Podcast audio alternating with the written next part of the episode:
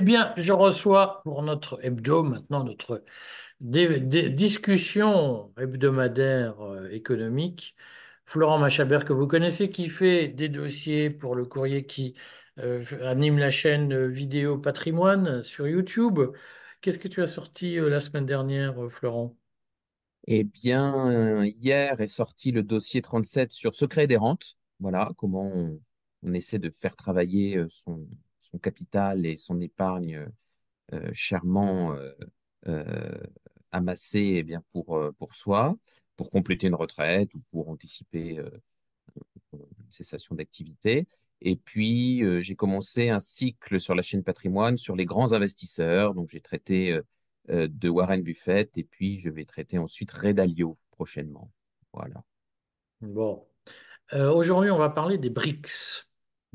Euh, est-ce que, et donc on va essayer de répondre à la question qui est taraude les gens, pourquoi l'Argentine ne veut pas rejoindre les BRICS et pourquoi Javier Milei accuse les BRICS d'être d'horribles socialo-communistes et pourquoi euh, la France euh, aurait intérêt à rejoindre les BRICS ou n'aurait pas intérêt à rejoindre les BRICS puisque ça fait partie des questions qui se posent régulièrement. Alors concrètement, quand même, Florent, Mhm. euh, est-ce que tu peux nous redire pour ceux qui débutent complètement sur le sujet des BRICS, BRICS, ça veut dire quoi?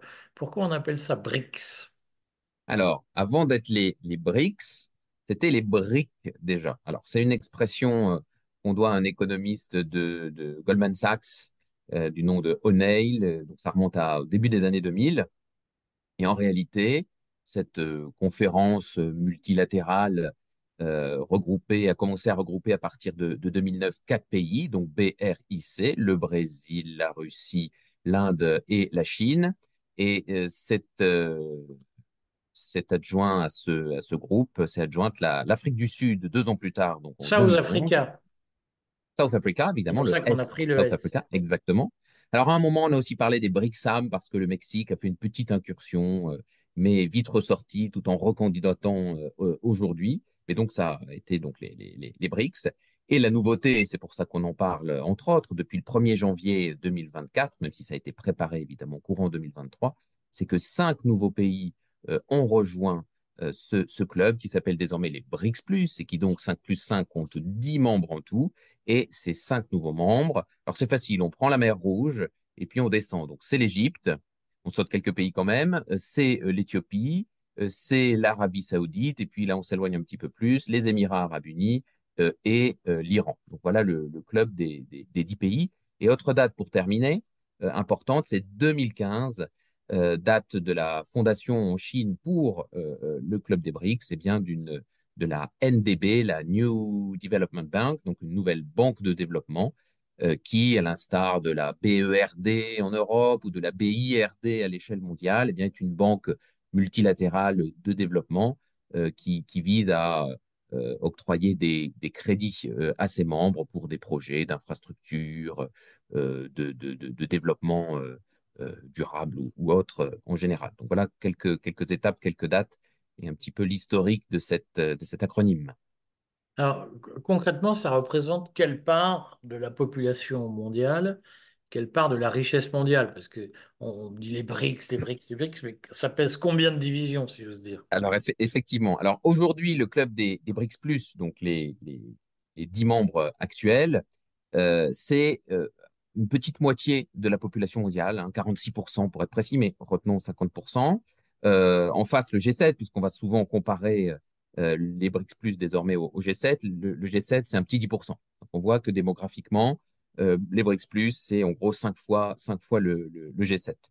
Euh, en termes de, en termes de PIB, le, de premier intérieur brut, le club des cinq, donc les, les BRICS, représentaient un tiers du PIB mondial en 2023. Et si on y ajoute euh, les, les cinq nouveaux membres, on est désormais à, à 36%, euh, contre 30% à peu près pour le G7. Donc effectivement, 2023 a été l'année où les courbes se sont croisées et où le PIB des BRICS, et a fortiori des BRICS+, eh bien, a, désormais dépassé celui, celui du G7. Alors on a vu fleurir des articles de presse euh, qui nous ont dit ah mais euh, ceci euh, ceci est faux car les BRICS plus ou les BRICS d'ailleurs, on savait pas trop, c'est 27% du PIB mondial et le G7 c'est 44%. en fait, dans ces articles de presse, il raisonnait en PIB en valeur ou nominal, ça veut dire en intégrant l'inflation, euh, ce qui montre bien d'ailleurs au passage que le problème de l'inflation est désormais du côté de, l'Ouest, du côté euh, du G7 et, pas tellement ou pas totalement euh, du côté des BRICS. alors qu'évidemment, on n'utilise jamais le PIB en, en, valeur ou PIB nominal, donc qui intègre l'inflation parce que ça gonfle artificiellement sur les années comme 2023 ou 2022 où l'inflation est forte. Et il faut évidemment comparer euh, le PIB en euh, volume, donc le PIB réel. Même Monsieur le maire, c'est ça, il nous parle quand même euh, du PIB, du PIB en volume, du PIB réel. Et lorsqu'on prend le PIB réel ou le PIB en volume, eh bien, on est sur les chiffres que je vous donnais, 36-37% à peu près pour les BRICS plus, et quelque chose comme 30% pour le, pour le G7, avec évidemment pour les années qui viennent, quand on voit qu'il y a l'Inde, évidemment, à l'intérieur de ce club-là, qui est le pays qui a la croissance économique la plus forte, bah, les courbes vont a priori continuer de, s'écarter. J'ai vu quelques prévisions à 2027, c'est-à-dire demain, où le, G7 pèsera à peu près 20, euh, un quart, à peu près un gros quart euh, du PIB mondial, et, euh, et les BRICS plus quelque chose comme 40%. C'est vers ça qu'on va en prolongeant, en prolongeant les, lignes. Donc puissance économique, puissance démographique. C'est un quart des exportations mondiales aussi, les, les BRICS plus.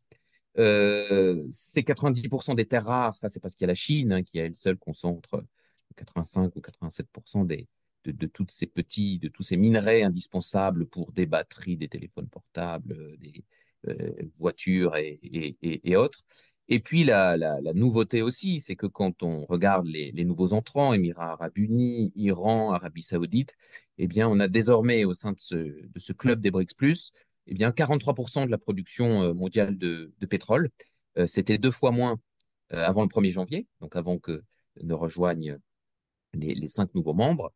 Et c'est 36% à peu près, un gros tiers des exportations mondiales, pas de la production, mais des exportations cette fois de, pétrole brut. Et c'était un petit 15% à l'échelle des BRICS. Donc on voit que l'adjonction de ces cinq nouveaux membres, en termes notamment de pétrole, mais aussi de gaz, mais surtout la Russie qui était déjà membre, on va dire de pétrole, pétrole raffiné et pétrole, pétrole brut, euh, eh bien fait considérablement progresser à la fois la, capacité productrice et puis la, part des exportations mondiales.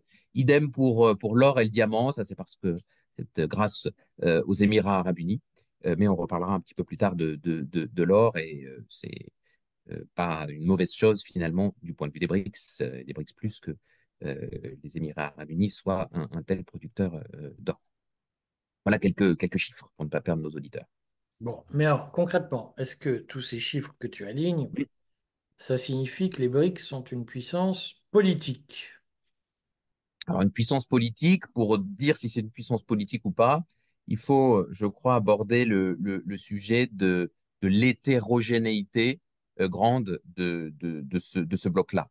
Euh, hétérogénéité avant le 1er janvier, parce qu'effectivement, la Russie, la Chine ont des points communs et des intérêts convergents, mais aussi beaucoup de, beaucoup de différences. Et, euh, euh, l'intégration de, nouveaux pays, de nouveaux entrants, euh, pose, pose de nouveaux problèmes.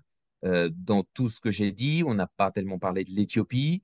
L'Éthiopie, ça a beaucoup surpris que l'Éthiopie rejoigne ce, ce, club. L'Éthiopie, c'est un pays si vous voulez, quand on regarde les, nouveaux entrants, on fait rentrer les Émirats arabes unis, c'est plus de 70 000 dollars euh, par habitant de, PIB par habitant. Euh, et l'Éthiopie, ça doit être euh, moins, de, moins de 5 000. Donc effectivement, on a des, écarts de, niveau de vie, puisque c'est à peu près ce que mesure le PIB par habitant, on a des écarts de niveau de vie qui sont, qui sont colossaux. On peut d'ailleurs se demander pourquoi, pourquoi l'Éthiopie intègre ce club. L'Éthiopie, pour en dire un mot peut-être, Mmh. c'est 120 millions d'habitants, donc c'est pas un petit pays. C'est loin de, de, de, de, nos horizons peut-être. Plus grand que le euh, Luxembourg. C'est beaucoup plus grand que le Luxembourg. Euh, c'est euh, donc c'est une, démographie, c'est une puissance démographique. c'est le pays qui a eu l'expérience, ou l'un des pays africains qui a eu l'expérience de la colonisation la plus, la plus, la plus brève. Un petit épisode italien dans les années 30, mais voilà. et puis, et, et, c'est quand même la position géostratégique du, pays qui a probablement pesé, hein, au-delà aussi des, des euh, euh, lobbying euh, politique qui, a été fait, parce qu'on voit, hein, je parlais de la mer Rouge, je parlais de la zone indo-océanique qui est amenée à, à boomer, effectivement, l'Éthiopie a une position stratégique, géostratégique tout à fait, tout à fait, tout à fait singulière. Et c'est aussi un gros débiteur de la Chine, puisqu'on sait que la Chine investit très massivement sur l'Afrique, notamment sur la corne de l'Afrique, mais un peu partout. donc c'est un gros débiteur de la Chine. Euh, donc ça, effectivement, il faut, faudra le garder dans un coin de, notre tête pour euh, tout ce qui va être échange euh, intra, intra, intra-club. Alors, puissance politique, il y a quand même un, gros, je dirais, le principal problème finalement à l'échelle de ce, de ce groupe, c'est probablement la faiblesse de l'intégration commerciale déjà, qui va poser des problèmes au niveau monétaire, puisque c'est un, des vœux de ce club que de... De créer une monnaie unique ou une monnaie De créer une monnaie, voilà, comme, comme horizon. Après, projet qui était annoncé au mois d'août 2023 comme imminent, ça devait arriver. Et puis finalement, ça n'est pas arrivé. Ça n'est pas arrivé parce que c'est compliqué, notamment parce que quand on a euh, une intégration commerciale euh, aussi, aussi faible, c'est compliqué d'avoir euh, un impact immédiat en termes de, en termes de création d'une monnaie unique, d'une monnaie commune, on va dire, d'un panier de, de monnaie, d'un panier de devises. Euh, en revanche, l'objectif qu'ils se sont donné, euh, c'est de contribuer à la réforme du système monétaire international tel que le monde en a hérité euh, suite aux accords de Bretton Woods en 1944, et c'est donc d'accélérer la dédollarisation. et l'épisode russo-ukrainien toujours en cours leur en a donné l'occasion, puisque le gel des avoirs, enfin des réserves de la Banque centrale russe euh, dans le cadre des sanctions européennes et euh, américaines euh, contre la Russie, eh bien, a réveillé, a joué un rôle d'électrochoc sur l'ensemble des pays. C'est aujourd'hui la Russie qui en fait les frais, mais demain, ça peut être moi la Chine, moi l'Afrique du Sud, ou, moi l'Égypte. voilà. Donc, puissance politique, c'est là aussi un, un, un, un vœu du groupe que de s'ériger en puissance politique. Mais évidemment, il y a des, il y, a une hétérogénéité extrêmement forte, on l'a dit, euh, démographique aussi. Hein. Ce qui est assez frappant, c'est qu'on a des tout petits pays qui ont rejoint, hein, Émirats arabes unis, et puis on a, des, quand même des géants. Euh, L'Iran est un géant euh, géographique et, démographique, l'Égypte aussi, l'Éthiopie, on vient d'en parler. on a des pays qui ont un chômage de masse comme, comme l'Iran et, et l'Éthiopie. Et puis aussi, au plan économique, une autre grosse disparité, c'est qu'on a des pays, évidemment les pétromonarchies notamment, qui sont en excédent public et en position nette extérieure aussi euh, euh, euh, positive. Et puis on a des pays comme l'Éthiopie ou comme le Brésil et, l'Inde pour les anciens membres, les membres historiques qui ont une dette extérieure forte. Donc là aussi, on a des besoins de financement qui sont extrêmement disparates au sein, au sein du club. je disais que l'Éthiopie est le, est le, l'un des débiteurs de, de, la Chine. Donc, bien sûr, ça crée des liens, mais ça peut aussi créer des, des liens, des mauvais liens, des liens de dépendance euh, que chaque pays euh, devra avoir à cœur de ne pas, de ne pas exploiter, euh, dire négativement. Alors, voilà quelques éléments. on le redit, puisque en effet, on a vu beaucoup de gens, je, je rabâche, mais j'aime bien redire ce que je pense c'est important de le dire aux gens. Il faut arrêter de croire à l'Apocalypse. L'Apocalypse, c'est dans les évangiles. Chacun a le droit de, lire, le, enfin, pas dans l'Évangile, c'est dans le Nouveau Testament pour être exact, mais mmh. chacun a tout à fait le droit d'aimer le Nouveau Testament, d'y croire, ça ne me pose aucun problème. Simplement, il ne faut pas confondre la politique et l'Apocalypse. Donc certains nous avaient dit cet été, vous allez voir, les BRICS vont créer leur monnaie commune au mois d'août et le 1er septembre, le monde est dédollarisé, tout a changé. Beaucoup de gens croient que d'un coup de baguette magique, les processus mondiaux qui sont complexes vont changer du tout au tout et euh, tout va être réglé. Ça ne peut pas arriver, l'histoire ne se fait pas comme ça. Simplement, l'échec de cette monnaie unique ou le report de ce projet, pour les raisons que tu as dites, j'ajouterais pour les, raisons qui ont aussi euh, retardé l'euro à l'époque, c'est que il faut des processus de convergence entre politiques budgétaires pour qu'une monnaie fonctionne. C'est-à-dire qu'on ne peut pas avoir une Chine avec beaucoup de dépenses publiques et une Inde qui dépense peu, euh, où l'État dépense peu, dans une même zone monétaire, ça ne peut pas fonctionner.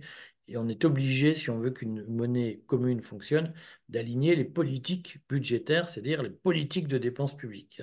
Ce qui fait hurler beaucoup de Français quand l'Allemagne leur dit vous, la France, vous dépensez trop, faut réduire. On voit bien combien ça fait hurler les Français. Euh, mais donc, il y a une difficulté politique euh, dans l'univers des BRICS. Euh, c'est qu'au fond, c'est un peu le mariage de la carpe et du lapin. Est-ce que Javier Milei a raison de dire que les BRICS, c'est le paradis du socialisme? Je crois que c'est une formule un peu excessive, mais le nouveau président Milei a effectivement fermé euh, temporairement hein, la porte des BRICS, puisqu'on rappelle, hein, l'Argentine devait au 1er, au 1er janvier 2024 être le sixième pays, après les cinq que j'ai cités tout à l'heure, à rejoindre les, BRICS, et son, élection a, changé la donne. Comme on l'a expliqué lundi dernier, dans le précédent, précédente vidéo, euh, un des enjeux du, mandat de, de euh, c'est la concurrence des monnaies, c'est une plus grande liberté monétaire. Et ça passe temporairement parce qu'il avait appelé dans son programme, et après il a un peu rétropédalé, la dollarisation de, de l'Argentine. Et en réalité, il a plutôt opté pour une liberté monétaire dans les contrats privés. Une concurrence entre les monnaies. Une hein. concurrence des monnaies. Donc effectivement, notamment pour le paiement des loyers, un Argentin a maintenant le choix. Il peut notamment payer en dollars, euh, demain peut-être en bitcoin, etc. Donc, on va dire que temporairement, il se rapproche plutôt via la monnaie américaine euh, des États-Unis. donc, il, il paraissait compliqué, euh, pour ne pas dire un peu schizophrénique, d'à la fois rejoindre les BRICS et d'expliquer aux Argentins que la liberté monétaire passait temporairement par le recours à la monnaie de leur choix, notamment le dollar, puisque les, faut bien comprendre, c'est que les Argentins, dans leur bas de laine, euh, ils ont beaucoup de dollars. Euh, donc, euh, il faut d'abord écluser et, écouler ces, dollars détenus par les ménages argentins. Donc, c'est ça principalement la raison. Alors après, avec son tempérament, il a dit, je ne veux pas rejoindre ce club de, communistes, je crois qu'il a utilisé cette expression-là, faisant référence effectivement au communisme chinois ou, ou éthiopien, mais euh, il paraît un peu excessif de, désigner aujourd'hui les, les, BRICS ou les BRICS Plus comme étant un club de pays, euh, de pays communistes, surtout que maintenant on a l'Arabie Saoudite, l'Émirat Arabe Unis, etc. Donc euh, voilà un peu la position qui est plutôt liée finalement à son programme économique et, monétaire. Pour donner de la cohérence, je crois qu'il a préféré ne pas intégrer un club pas forcément hostile aux États-Unis, on pourra en reparler hein, de la position géopolitique des BRICS, mais euh, en tout cas euh, un club qui veut se dédollariser. Il veut temporairement dollariser l'Argentine, donc il n'a pas rejoint le club de dédollarisation euh, qu'incarnent les, pays des, BRICS. Voilà un petit peu comment je décrypte cette décision. Alors, nous, est-ce que Français, ce sera ma dernière question, ça on aura fait le tour des questions des BRICS, est-ce que nous, les Français, nous aurions intérêt à intégrer les BRICS? Alors, je, trouve cette, cette question et même cette tentative qu'avait fait Macron de, s'incruster à Johannesburg en août dernier, assez, assez baroque finalement, parce que, euh, pour, le dire, pour le dire vite, la position des, des, BRICS, hein, c'est celle du Sud global. Alors je sais que la France s'appauvrit beaucoup, voire se tiers-mondise, mais de là rejoindre un, club du Sud, ça paraît un peu surprenant. La Russie n'est pas si au Sud que ça. C'est vrai, c'est vrai.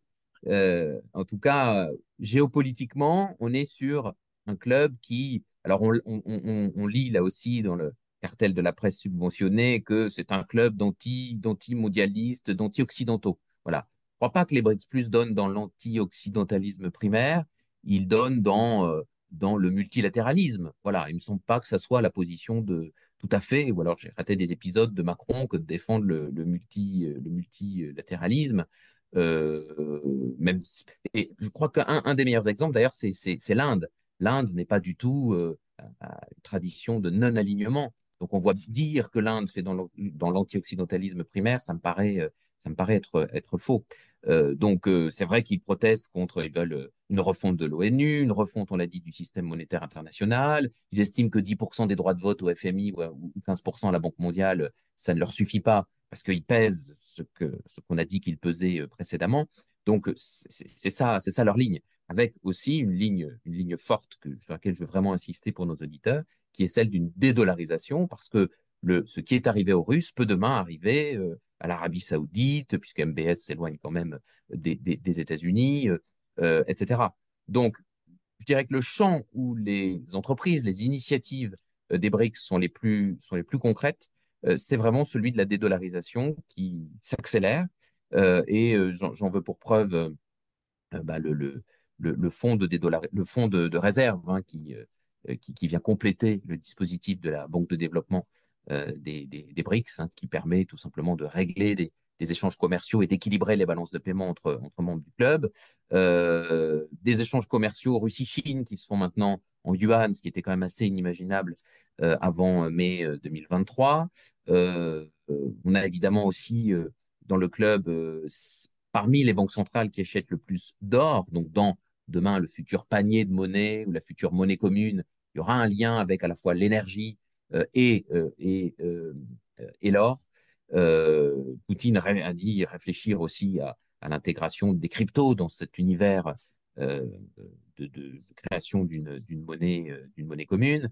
Il y a des échanges, des swaps, des swap cambistes, comme on dit, des accords d'échange entre banques centrales, en l'occurrence saoudiennes et chinoises, pour précisément se, dédollariser complètement au moment de faire leur compensation entre banques centrales.